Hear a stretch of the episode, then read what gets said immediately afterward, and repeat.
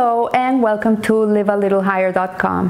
This week we learned Parashat More, we read Parashat More, and in Parashat More it says in the um, it says in, in Leviticus twenty-one one, it says, God says to Moses, say to the priests, Aaron's sons, and you shall say to them, let no priest become ritually impure through contact with a dead person. So the purpose of the apparent uh, redundancy in this verse, say to the priest, follow shortly by you shall say to them, is to enjoin adults with regards to minors. So really, what Moshe is telling Aaron, his brother, is to tell, to teach the younger generation of how they should behave, how they should conduct themselves in life. So the first say is addressed to Moses. The first God says to Moses is God saying to Moses, and you shall say to them, is an instruction to the priests to maintain their child, their, their children's state of ritual purity. So in this literal sense, this um, this uh, PASUK, Uh, it's talking literally about the priests and their children, but in reality, it's talking to all the Jewish people, because all the Jewish people were a nation of priests. We were all supposed to be kohanim, uh, but because of, of, of, of, of the sins that we committed, we were taking this away from us. So the... Um, this injunction holds the priests responsible for the children's behavior, not just their education. It's telling us, yes, you have to educate your children. You know, right now, it's interesting because right now, children are home.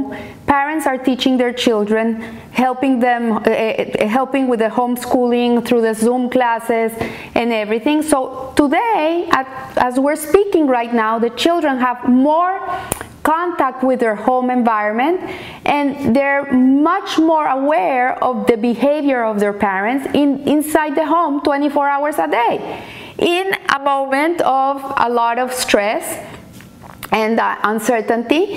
And this really is the biggest lesson you can give your children.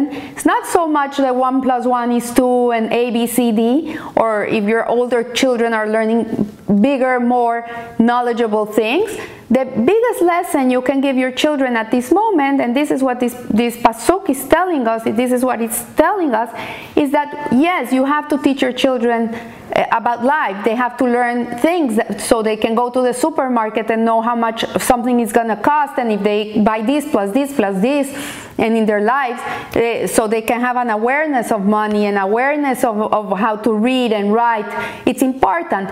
But what this is telling us is that more than what uh, the responsibility of a parent, more than teaching their children education, the biggest responsibility a parent has with their kids is to teach them good behavior, not just their education. So, and more generally speaking, it teaches that parents are obliged not just to impart knowledge to their children, but to ensure their children translate that knowledge into practice, what type of human beings they're gonna be.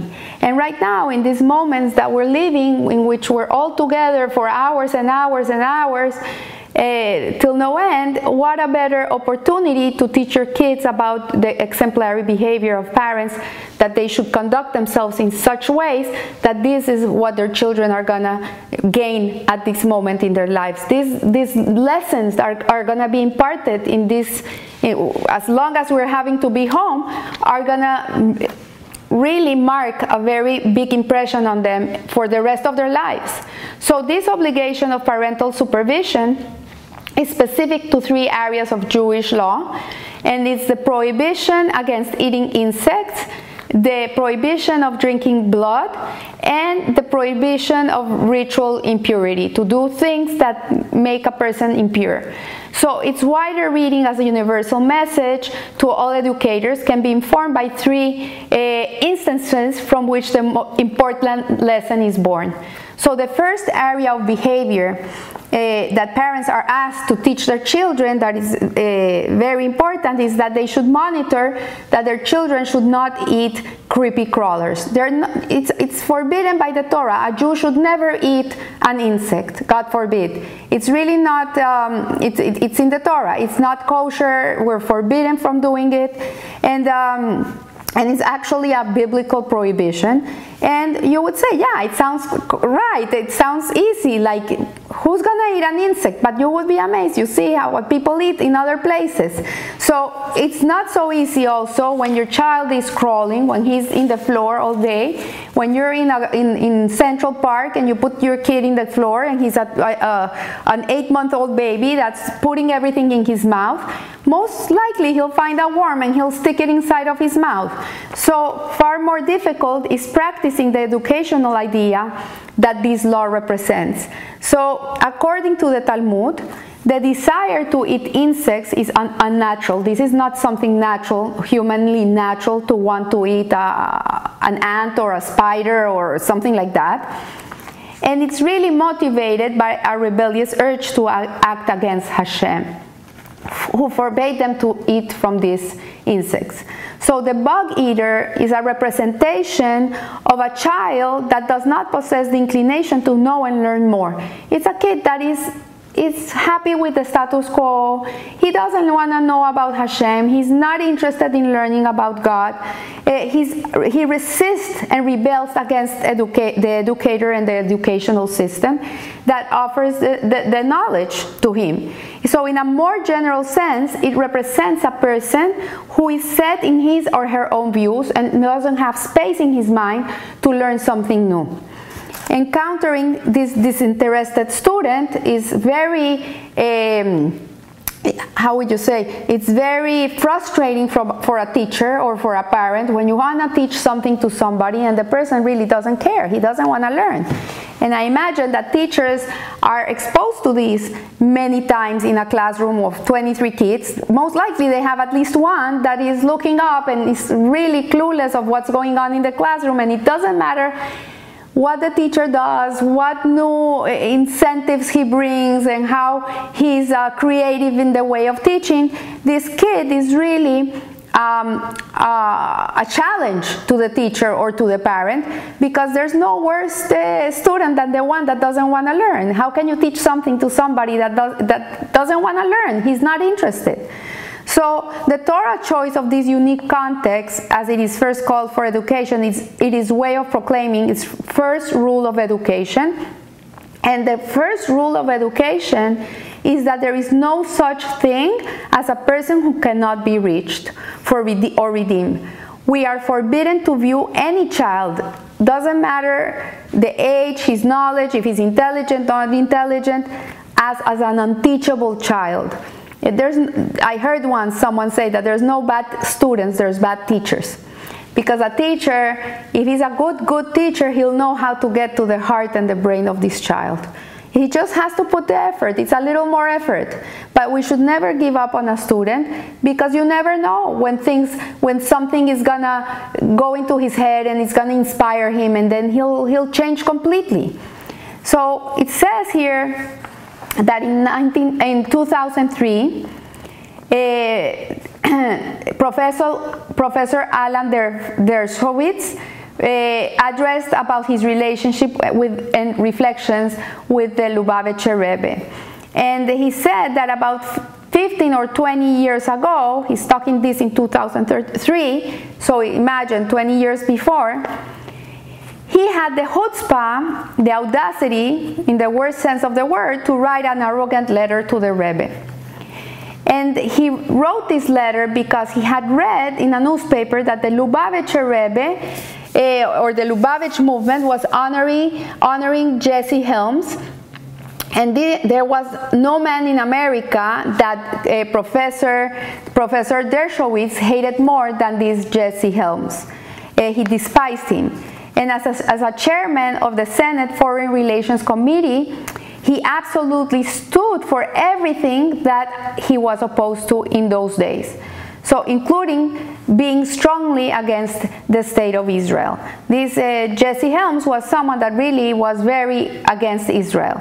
So he wrote a letter, uh, Professor Dershowitz wrote a letter to the Rebbe, in essence, and he put it in his letter like this. He said, how can you honor a man who stands for everything that is, that is opposed to the Jewish values in America? And surprisingly, he received a letter back from the Rebbe, a very respectful letter, a letter that he cherishes till today. And he lectured him, but in the nicest way, telling him that you never give up on anybody. You never, ever, ever give up on somebody. Today, Jesse Helms may be against Israel, but you never know if tomorrow, depending on how Jewish people treat him, he can change the way he, th- he thinks about the state of Israel.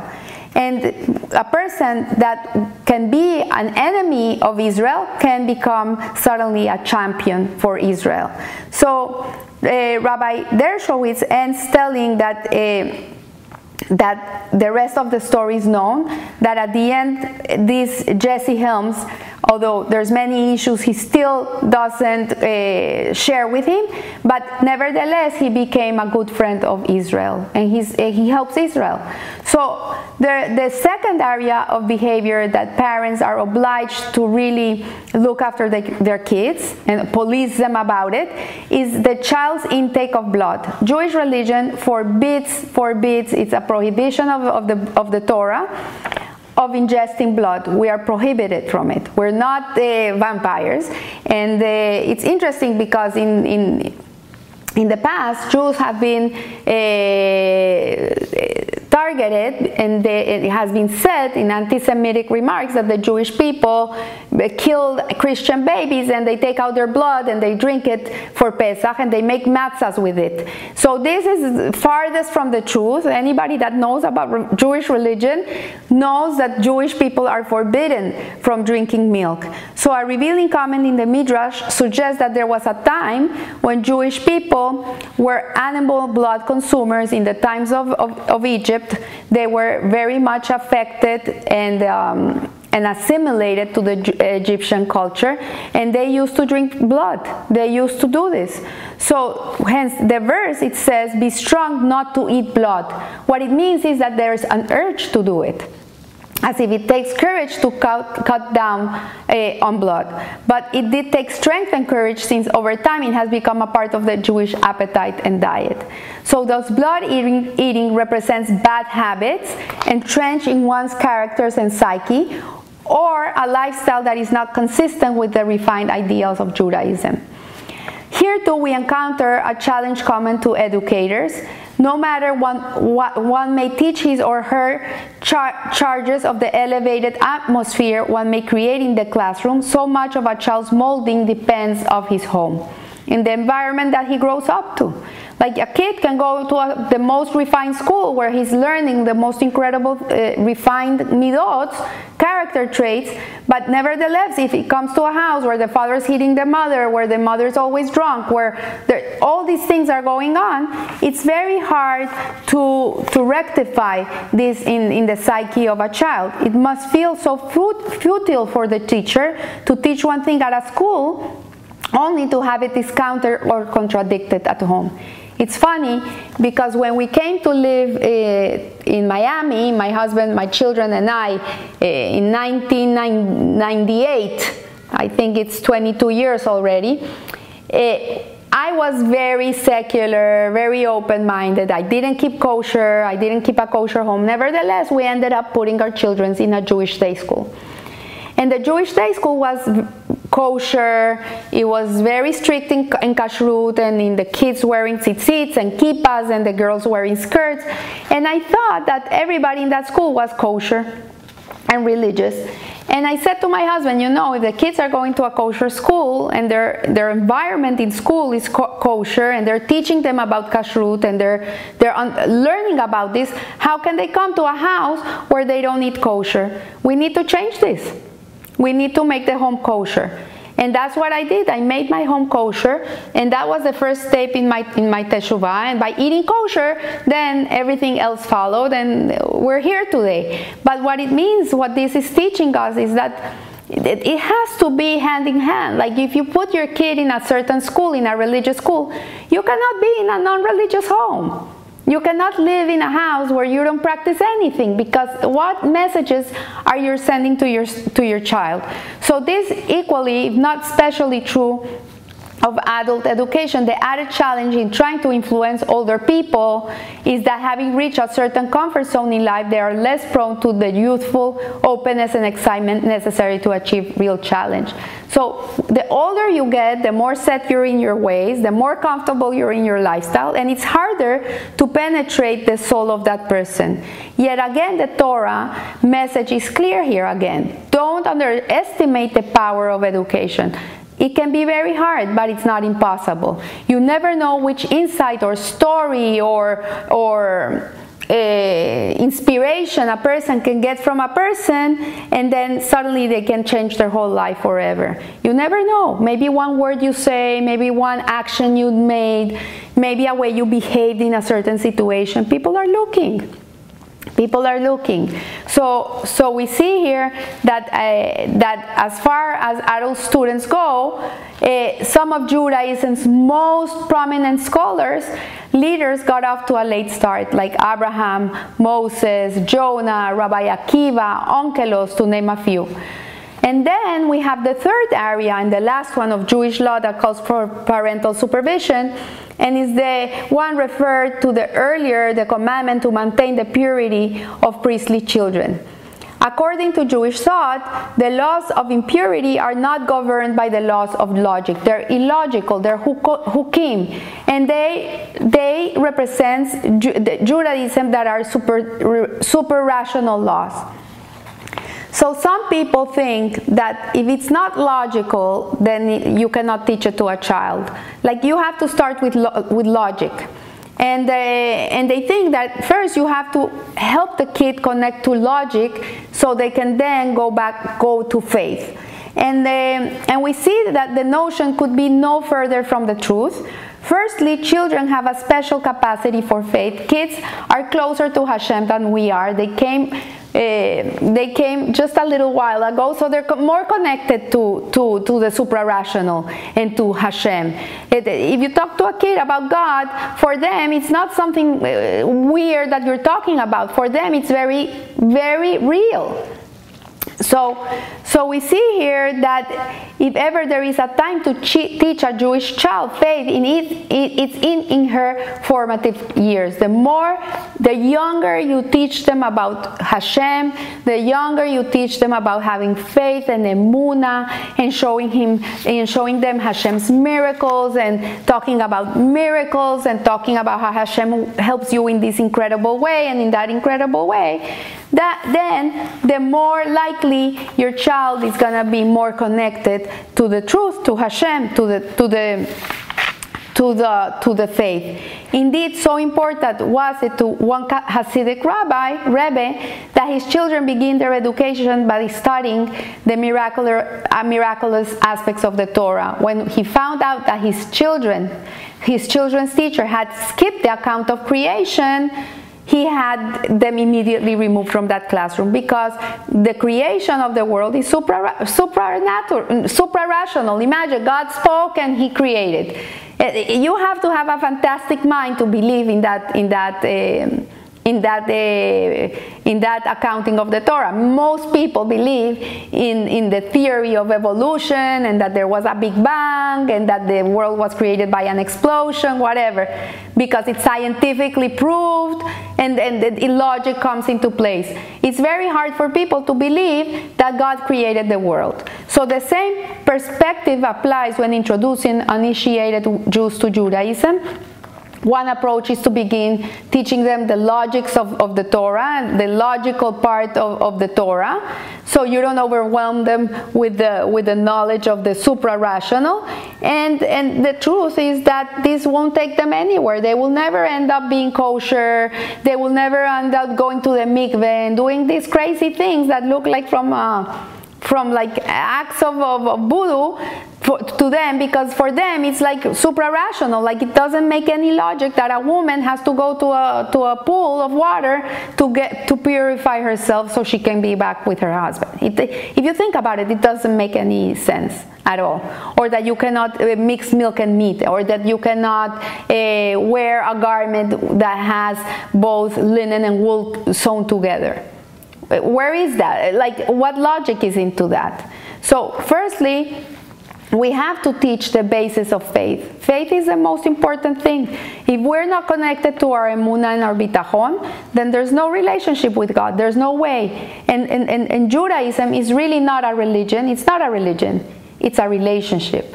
And it has to be lived in that way. So this philosophy is fundamentally flawed, as introduces God through the mind, not the soul, essentially declaring logic as the basics, basis of the Jewish faith, and not faith as the basis of the Jewish logic.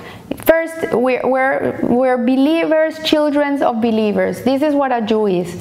So who better to learn from than God, who chose Genesis, Bereshit as the starting point of education, beginning his children's schooling with the awesome and supernatural account of creation.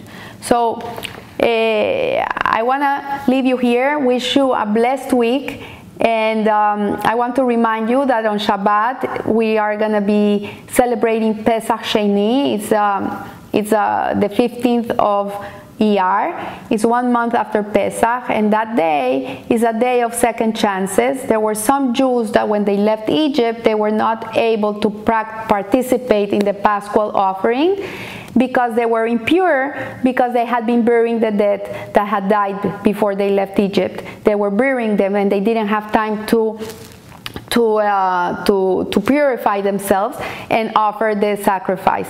So they missed it. So they said to God that it was not fair, that it was not fair that they weren't able to offer the Paschal lamb, and Hashem gave them another opportunity. A month later, on the fifteenth of Iyar, He gave them a Pesach Sheni. It's, it's second chances. Hashem always gives us a second opportunity, and it's a custom on that day that we should eat some matzah. We should eat matzah, to remind ourselves that Hashem always, always is waiting for us to, to turn around and give us another chance. So I want to wish you a blessed week, and remember, live a little higher. Thank you.